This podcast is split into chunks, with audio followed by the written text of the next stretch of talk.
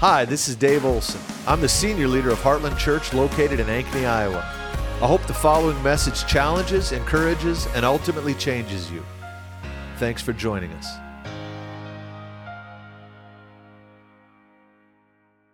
We're going to jump into the Word this morning. Just open your Bible anywhere.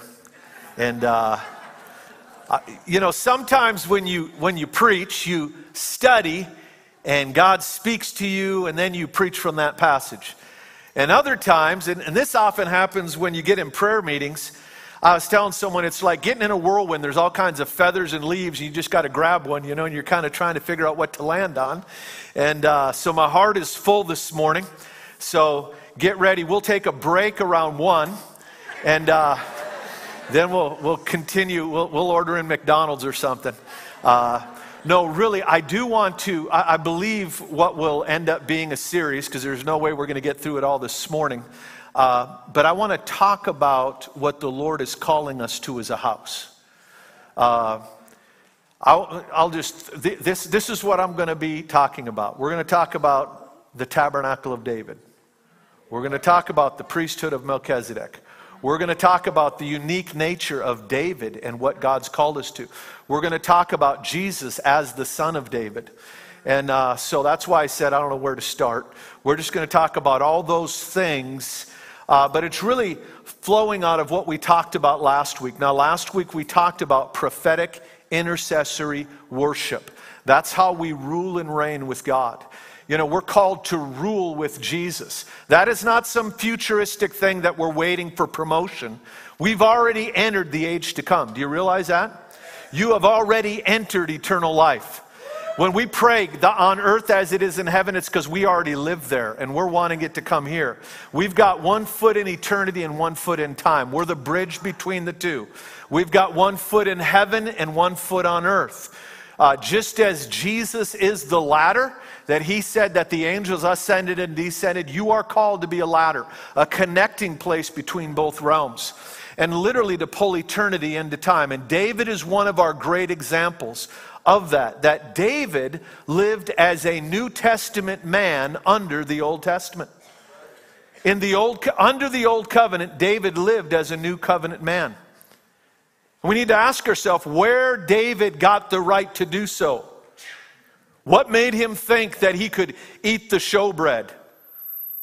What made David think that he could wear the linen ephod and, and uh, function as a priest? What made David think he could get away with these things when King Saul tried to offer sacrifices? God took the kingdom from him. When David did similar things, God loved it. What was different about David? And I would propose to you that Saul did it through presumption and therefore rebellion, but David did it through revelation. David touched something in God, and he showed us that there is, an, there is a place in God where you can step out of the limitations of the time in which you live and access the powers of the age to come. The book of Hebrews talks about us accessing the powers of the age to come. We have this mental block when it comes to eternity and even death. I was, I was speaking with a couple this week, and we were talking about how death is a false finish line that we need to get over because Jesus removed it. He conquered death and the grave, and therefore, those we love that have gone on to the other side in Christ, we're still in relationship with them. They are part of the great cloud of witnesses, and their ministry, the investment of their life, did not end at their funeral. It continues on. In fact, I would propose to you that they are more invested in the ministry and the destiny that God called them to than they were when they were walking the earth because they see it more clearly now. And so they're, they are invested, they are still laboring with us in Christ. My little boy who passed away at four years old, he's now, how old would he be? 30? 29, he's now more invested because he's learned some things up there and he's pulling for me. I wouldn't be surprised if he's praying right now God, help Dave, help dad, because he is part of the great cloud of witnesses. And the, and the Bible teaches that there is a great prayer meeting going on around the throne right now. And so, this false finish line, see, scripture talks about we have entered the age to come. When you got saved, you entered eternity. You aren't waiting for eternal life, you already have it. And that eternal life had the, the, the end kicked out of it, so that we are now living in the age to come. And so, now our job is to be a bridge between the two. And David is the great example of that because David lived under the old covenant, but functioned as a new covenant man. And I'm telling you, the reason God received it from David but disciplined Saul was because Saul did it by presumption and David did it by revelation. So we're gonna we're gonna go on a journey over. I, I, I'm I'm assuming, over the next few weeks here. And I want us to look at the Melchizedek priesthood, and I want us to look at David and how David broke into some things that you and I need to understand. We are living in an hour where it's going to become increasingly important for you and I to understand the Melchizedek priesthood. You're thinking, Melchizedek, that's a, you know, he's, he's only mentioned in three passages in Scripture. Do you realize that? He's introduced almost in passing in the book of Genesis. He's mentioned again in one psalm, Psalm 110, and then he shows up again where the writer of Hebrews is referring back to what was written about him in Genesis. Yet he is one of the most important figures in Scripture because he actually broke into and paved the way for what you and I are to live in. So much so that what we're going to what we're supposed to be living in bears his name. And even what Jesus broke into, what Jesus walked in bore the name of Melchizedek. And David understood that by revelation and paved the way, so much so that Jesus is called the Son of David, but is a priest in the order of Melchizedek. So it's a fascinating study. So let's pray. Father, Lord, we just thank you this morning. We thank you for what you've already done. Lord, we thank you for your presence. Lord, I thank you for the fertile atmosphere here this morning. Father, I'm asking God that you would give us ears to hear, a heart to respond. Let us be a hundredfold hearers this morning. And Lord, for those that do not yet, they're not yet tuned in. Lord, I ask that you would use me as a mouthpiece to get them there. And Lord, for the rest of them, let just speak to them. Just speak over me. and Lord, bring us along in your purposes. In Jesus' name. Amen. Melchizedek shows up. I want to say it's in Genesis chapter 14. He, he shows up and he is, it says he is a priest king. So he occupies these two roles. He is a priest. A priest is someone who, before God, would represent man, but before man would represent God. It's this in between state. It's why we, we talk about us as the bridge. That is a priestly role. Our standing in the gap, the idea of intercession, all of that is a priestly idea. That before man, we're to represent God, we're to represent God to humanity. But before God, we're representing man and we're saying, God, have mercy on our nation. Have mercy on our family. Have, Lord, we're, we stand in the gap. That is a priestly sentiment. And you and I, according to Peter, are a kingdom of priests, or we are priests and kings. So we're priests, we're go betweens, we're those who represent in that representative role. Matter of fact, the zenith of priestly acts the ultimate culmination of all of history of a priestly act was Jesus hanging on the cross, suspended between heaven and earth, representing both and rejected by both. So he could merge the two back together. It's this picture of intercession. Jesus suspended between heaven and earth in a priestly role. He was not only the high priest of our faith, he was the sacrifice which the high priest offered. So he could merge the two back. But we need to understand that Jesus was not a high priest in the order of the Levitical priesthood. Jesus entered into a separate priesthood, a different priesthood. It's the priesthood in the order of Melchizedek. We see that terminology show up in Psalm 110. Prior to that, Abram runs into this guy and even tithes to him. Abram recognizes that he is what Genesis calls a priest of the Most High God. Hebrews plays off of that and refers to it and says, the guy has no beginning or end. It's saying we don't, we don't know his backstory. We don't know whatever became of him. He just kind of shows up, and the father of faith, Abram himself, sacrifices, and then he serves communion. He serves him bread and wine, Melchizedek, to Abraham, and Abraham gives him a tithe of what he had gained. And that's the only, the only picture we have of him, other than we know he was not only a priest of the Most High God, but he was the king of this place called Salem, or peace. The king of Shalom. What does that remind you of? The Prince of Peace, the King of Salem, the place that would eventually become Jerusalem. So he was a precursor to a whole lot of other stuff, but he just kind of shows up and then disappears out of history until he reemerges in Psalm 110, where it says, My Lord says, my, my Lord says to my Lord, the Lord says to my Lord, I, You will sit at my right hand, you are a priest forever in the order of Melchizedek. So this is a this is an added revelation because we know Abram recognized this guy's a priest of the most high God. We don't know where Melchizedek got this revelation of the Most High God. We know that there were many people worshiping many gods, and there was a whole lot of people that would say, I'm a priest, so they could, you know, that, that, was, a, that was a crucial role in ancient society, and people would hire, hire priests to teach them. There were a whole lot of pagan priests out there, but Scripture tells us by the inspiration of the Holy Spirit, this guy was a priest of the Most High God. He was a legitimate priest.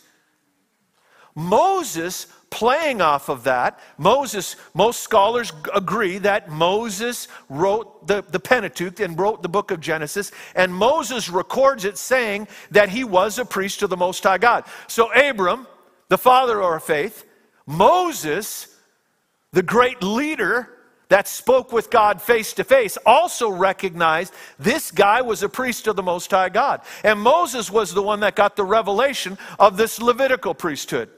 But yet he recognizes this guy was not a Levite. He wasn't even an Israelite, let alone a Levite, but he was a priest of the Most High God. But it wasn't until David penned Psalm 110 that we realize that Melchizedek was not an anomaly. He wasn't this one off guy there that just kind of broke into something and then it passed out of history. He established something in the Spirit, a whole new order of priesthood, a separate order of priesthood. And that is what David discovered. Many years ago, I preached a like a 17 year series on Psalm 24. I, I literally, I, I, was preaching on that week after week, and uh, we're, we're driving to church, and my son Tyler, who's now in the military down in Texas, we're driving to church. He's about 10 years old or so. I don't know how old he is. He said, Dad, are you going to preach on that? Psalm 24 again? I said, Yeah, I'm not done. He said, Dad, I could quote the whole passage. I said, No, you couldn't. And he sat there in the passenger seat and quoted the whole passage. I thought, I guess we're done. But it is a fascinating passage, and we cannot talk about the Melchizedek priesthood and who David really was and the secret of his life without alluding to this passage. And I do believe Psalm 24 is crucial for us as a church body to understand because I, I believe it's connected to the unique calling on this house. I believe Psalm 24 holds the keys to regional breakthrough. And in that passage, David opens up, he says, The earth is the Lord's and the fullness thereof, for he founded it upon the sea and he established it upon the waters. God is stating his rightful claim to the planet. And then he says this Who can ascend the hill of the Lord? Who can stand in his holy place? David is asking a question he shouldn't be asking because consensus theology already finalized the answer. You have to be of the Levitical priesthood. That's who you would have to be. But there's something about David, there was a sense that there's something more. And that was one of the marks of David's life. David was a man that kept pressing in for more. He was hungry, and his hunger caused him to ask questions nobody else was asking, and therefore to receive revelation nobody else had. David asked, Who can ascend the hill of the Lord? Who can stand in his holy place?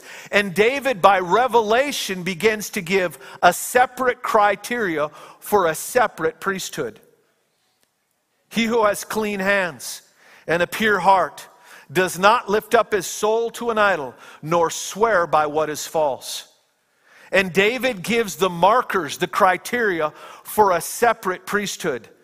David's hunger caused him to break into a revelation that nobody before him had. And that was that there was not just a man, an ancient man that was a priest, but there was an ancient man that established a priesthood, an order that David himself could enter into.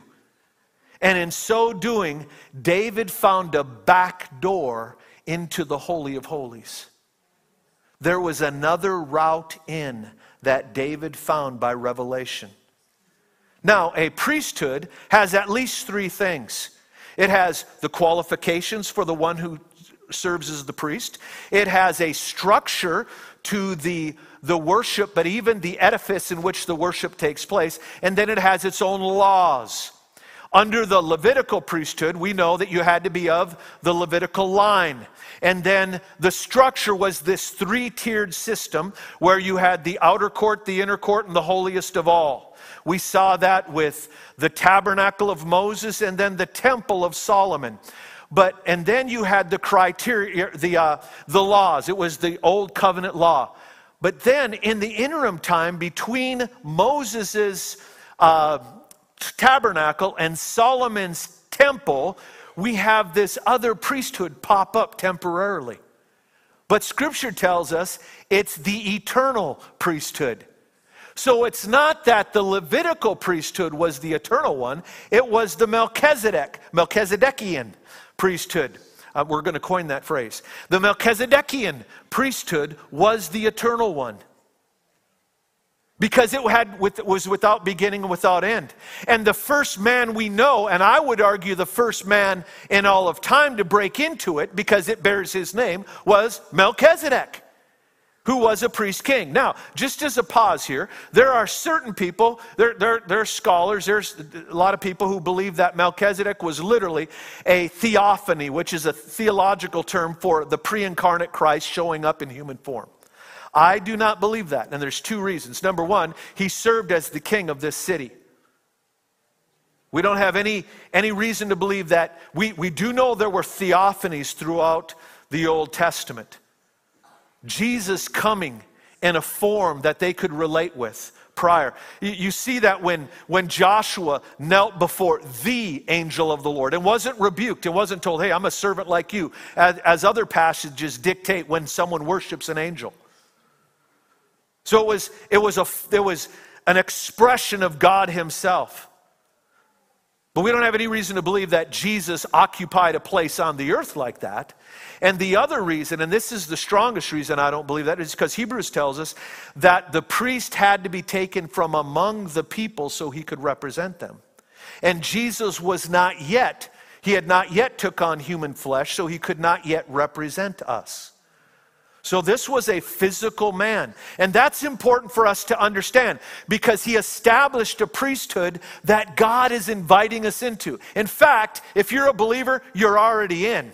You just need to understand what you're in so you can leverage that because there are some markers to the Melchizedekian priesthood that God is calling you to step up into. He's calling you to function as a priest and a king. So, whereas the Levitical priesthood, there was There was the criteria for the priesthood, there was the structure to worship, and there was the law. The same is true of the Melchizedekian priesthood. The Melchizedekian priesthood had different qualifications for a priest. It's not tied to biology, it's not tied to your genealogy, it's tied to your heart posture. Who can ascend the hill of the Lord? He who has clean hands and a pure heart and does not lift his soul to an idol or swear by what is false. That's the pathway, that's the back door into his presence that was closed through the law, but opened through revelation, embedded prior to the law in Scripture. We also had its own structure. David erected a pup tent, essentially. There wasn't a three tiered system. Matter of fact, the, the, the veil, the buffer between the people and the holiness of God was the worshipers who would stand by night in the presence of the Lord. The intercessors, the worshipers, the intercessory worshipers were the buffer, the veil to protect the people. And they, that's why David would write, Come bless the Lord, all you servants of the Lord who stand by night in the house of the Lord. David, through revelation, did away with the three tiered system during his life because he broke into something by revelation. And the tabernacle of David, let, us get ahead of ourselves for a minute. The tabernacle of David is nothing more and nothing less than David inviting everyone else into the intimacy he discovered. He's saying, Listen, I broke into something by revelation and through heart posture, and I'm inviting you. Come on in. It's good. The water's good. Come in. And so there wasn't this three tiered system. The people could come and worship and see the ark and worship the Lord and experience his presence. Because if there's a mark that David carried, if there's one thing that David was known as, it was a man hungry for the presence of God. What I was going to preach on this morning, and we're going to get there, I just kept backing up until we're here, but we're going to get to Psalm 132. And it's the backstory on David. And it, it tells us how David was ruined by an encounter with God's presence. He never recovered. He structured his entire life and then he systematized his internal history with God so that he could externalize it, invite other people into it. And that's what the tabernacle of David is. It's other people riding in on David's revelation. And so you had a different criteria, a different structure, and a different law. It's the law of love. It's what we see in the new covenant. And so David began to live as a new covenant man while still living under the old covenant. He lived by revelation because the Melchizedekian priesthood preceded the Levitical priesthood. The Levitical priesthood was a temporary priesthood until the great sacrifice, Jesus, came. But David entered into the powers of the age to come. That's why David, he could do, under the law, under the Levitical law, there were two sins for which there was no sacrifice. Those two sins were adultery and murder. In that case, you were the sacrifice, you dead. But David had the audacity in Psalm 51 to cry out unto the Lord and say, Have mercy on me, O God. By what right did David approach the throne asking for mercy? It wasn't just some random thing, it wasn't presumption. It was embedded, it was rooted in a revelation of the Melchizedek priesthood. This is the only explanation for David's fascination with the city of Jerusalem. David was fascinated with that city. As a young man, when he killed Goliath, that must have been an awesome scene.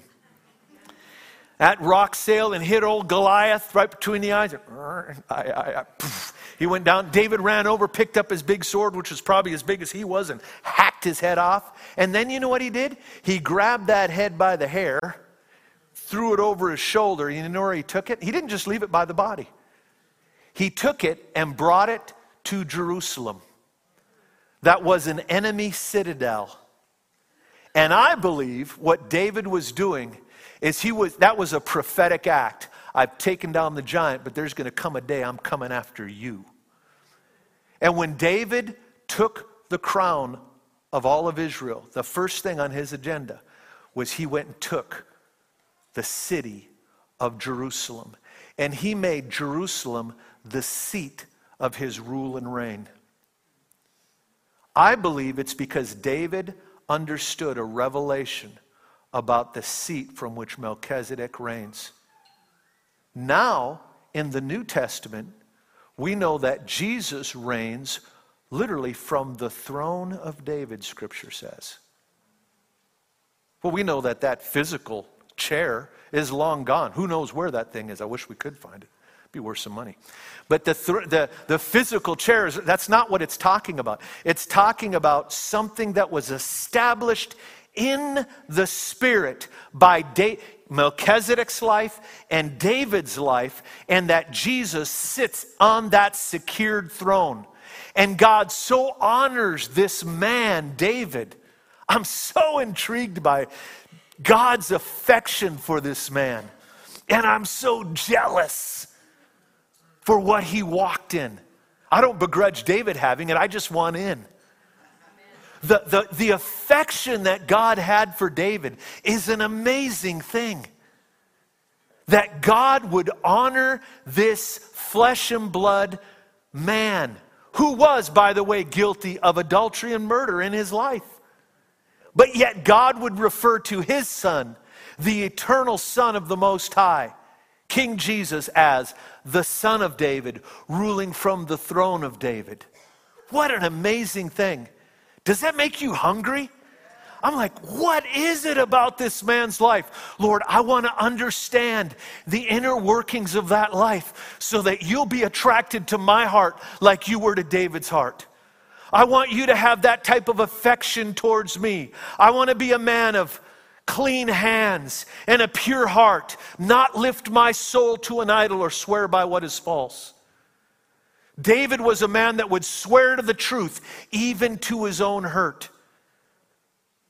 And he established something in the spirit. And I'm telling you, God is inviting you and I, He's inviting this church to establish a seat of authority in this region so that He can extend His scepter from there. And it comes through capturing the heart of David and understanding the goings on of the tabernacle of David and us entering into that, entertaining the presence through intercessory worship.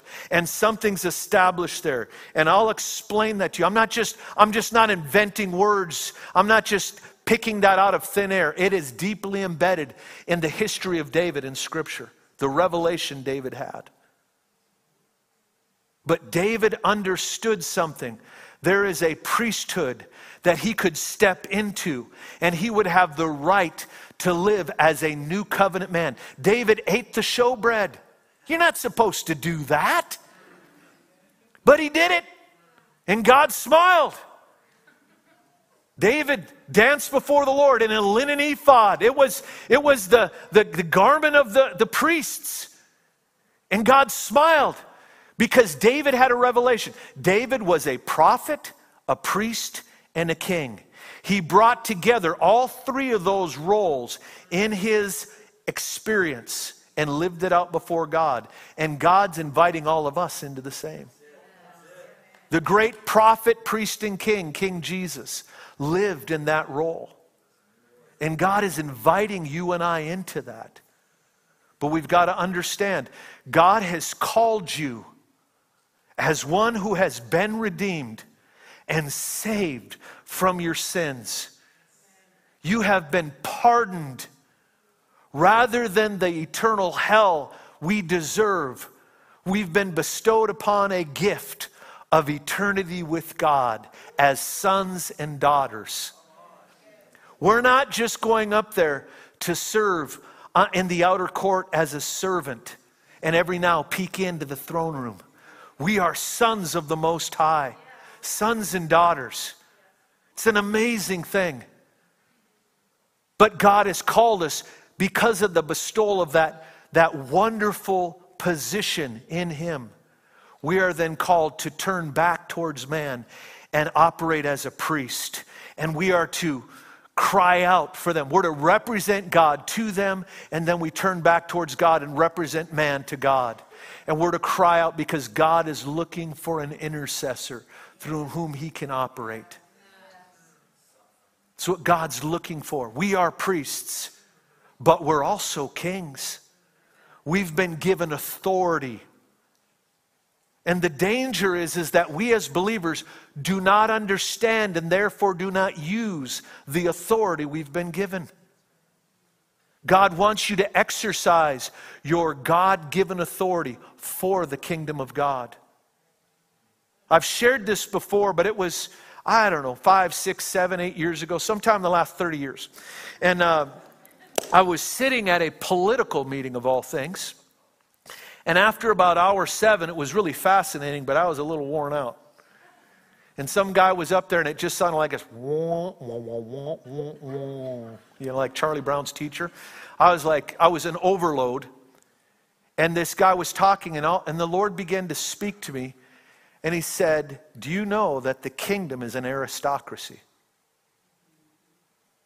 And it kind of jarred me because just the night before, I know, guys, I, I, I'm going to try to retain my man card and share this secret about myself. I watched Downton Abbey with my wife, okay? Okay. That's why I, made, I bought a smoker to make up for it, you know? I mean, like, I figure if I smell like smoke and watch Downton Abbey, it kind of evens itself out. Anyway, the night before, we were watching this show about the making of Downton Abbey. And there was this one scene where there's this guy, Matthew, I think it was his name, am I right? See, I, I know it well. I, I know that's. We're going to have to have a hunting trip or something, guys. But uh, anyway, there was this guy, Matthew, who was the heir to this this title, this, this Earl guy. He was, you know, he was part of the aristocracy in England, and the guy had only daughters, and all the sons, he didn't have any sons. And interestingly enough, as a side note, he came into new money from America, which wasn't uncommon during that era, because the old money in England was beginning to diminish because of the Industrial Revolution. They're not making enough money to keep these large estates afloat. And so these guys, these with the title, would marry a girl with money from across the sea. So that's what happened. Well, now she's going to lose all her money and give it to someone who's not her own kids because under British law, you, only the males could inherit. Aren't you glad this kingdom isn't the same, ladies? And so they found this guy, and he's a distant relative, and his name's Matthew. He's a barrister, he's an attorney, but it's not as, it's not as a respectable a position as in, as in our culture. He's, he's a commoner.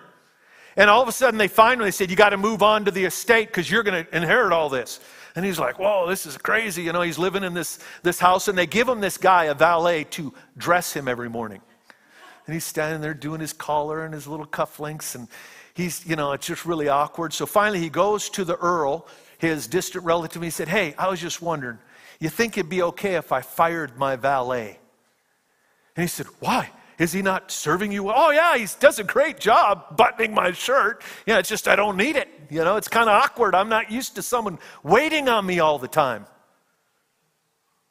And the Earl said something that was very insightful and kind of flipped the tables on his mindset. Because in his mindset, he was feeling like this is awkward being served by someone else. And he said to him, Matthew, maybe you need to consider that your position exists to provide for people such as him. Do you realize this entire estate looks to you for their livelihood? And your role as an aristocrat with all these holdings and this vast estate, provide for them. And because you're uncomfortable with it, you would rob this man of an honest livelihood for which he has trained his entire life. And Matthew was convicted, and he never fired his valet. And the Lord reminded me of that scene the night before. He began to tell me, He said, Do you, do you understand, David, that the, the kingdom is an aristocracy? It's rule by royal family.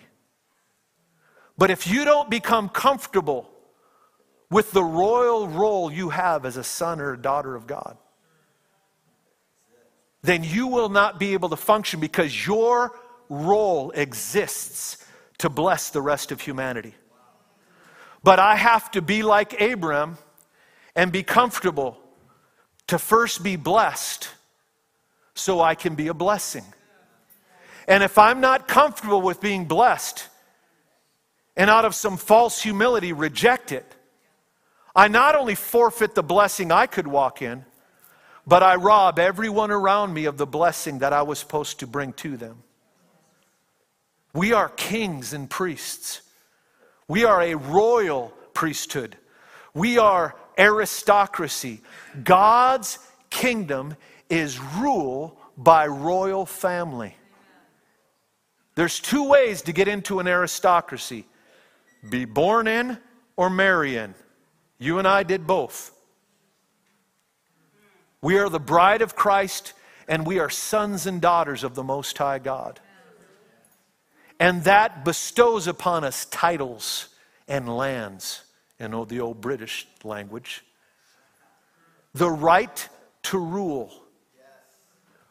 And we're representatives. You see, ancient kings would rule by family because they could trust them, usually. And so they would delegate, they could reach out to the further reach, furthest reaches of their kingdom through those family members that would rule for them on their behalf. And so they would say, You're, you're going to be in charge of this, this kingdom and this kingdom. And as that developed over time, they would become emperors and kings of kings. And King Jesus has given each one of us a kingdom, a measure of authority. Our kingdoms overlap, but make no mistake about it, you carry authority that I don't have, and I carry authority you don't have. There are areas you can reach into with authority and release the kingdom that I can't because it's not within the measure of my authority. God has given you influence. And so, as kings and priests, we're to exercise that authority under God and release the kingdom and represent our king. Melchizedek was a priest king. David functioned as a priest king. Jesus, of course, was a priest king, but so are you and I. We are kings and priests. We're not merely intercessors asking, we're kings releasing. There comes a point at which our petitions for God to do something shift and we turn back towards man and make proclamations, releasing the power that God has re- granted through our prayers. And it's in that way that we become prophetic and we release the decrees of heaven. And we've got to understand that. And when we don't, we fail to leverage the authority we have. Kris Vallotton has a wonderful book called Supernatural Ways of Royalty. How many of you have read it? It's a great book. It opens with this story. I'm going to ruin it for you. It opens with this story. It's worth getting the book, but this is how it opens. Kris had a, his secretary came in one day and she was crying or she was frustrated and he said, What's going on? And she started crying and she said, You don't realize who you are. And you don't realize how we see you. And so you say mean things to us. You think you're joking, but it hurts us because of who you are. And she walked out and he thought, wow, she's a little sensitive today. Kind of dismissed it. That night, he awakens from sleep and the Lord speaks to him the proverb uh, three, three things under which the world cannot hold up, four things under which it cannot stand, or something like that. I, I forget the exact verse. But uh, among the other things, it says it, one of them is a, a woman unloved by her husband. The other one, it says, a pauper who becomes a king. The proverb is defining the problem of Matthew from that movie, that real guy flick I was watching with my wife. that he was, he had a pauper mentality, but he's living in the position of a king. And the reason the world cannot stand up under that, the Lord asked Kris, Do you know what this means? And he thought, No, but I guess you're going to tell me. And God began to deal with him that the way he saw himself undermined the calling that he was commissioned to walk in. He wasn't living in the authority because he saw himself in a certain way. He could say things lightly, but to other people, those words carried weight because they recognized who he was more than he did. When you don't recognize your royal position, you can hurt some people, but more often than not, you'll leave people underserved. You carry wealth in the spirit that you could release to them, but you don't because you don't believe you have the bank account, the reserves that you really do. God is inviting us into the Melchizedek priesthood. You're already in as a believer, but we need to understand what this really is. And it's built on a specific heart posture that moves the heart of God, attracts heaven. It has an ultimate priority by which it lives that we're not going to get into. That's a shameless plug for next week. And that's what God's calling us into. He's delegating authority to us so we can rule and reign now. So that we can change human affairs. Amen? All right, let's stop with that. I only went over 55 seconds. Let's go ahead and stand. Hallelujah. Thanks for listening to our podcast. If you'd like to help more people hear this message, you can get the word out by subscribing and sharing it on social media. If you'd like to support the ministries of Heartland Church, you can do so at heartlandchurchonline.com/give.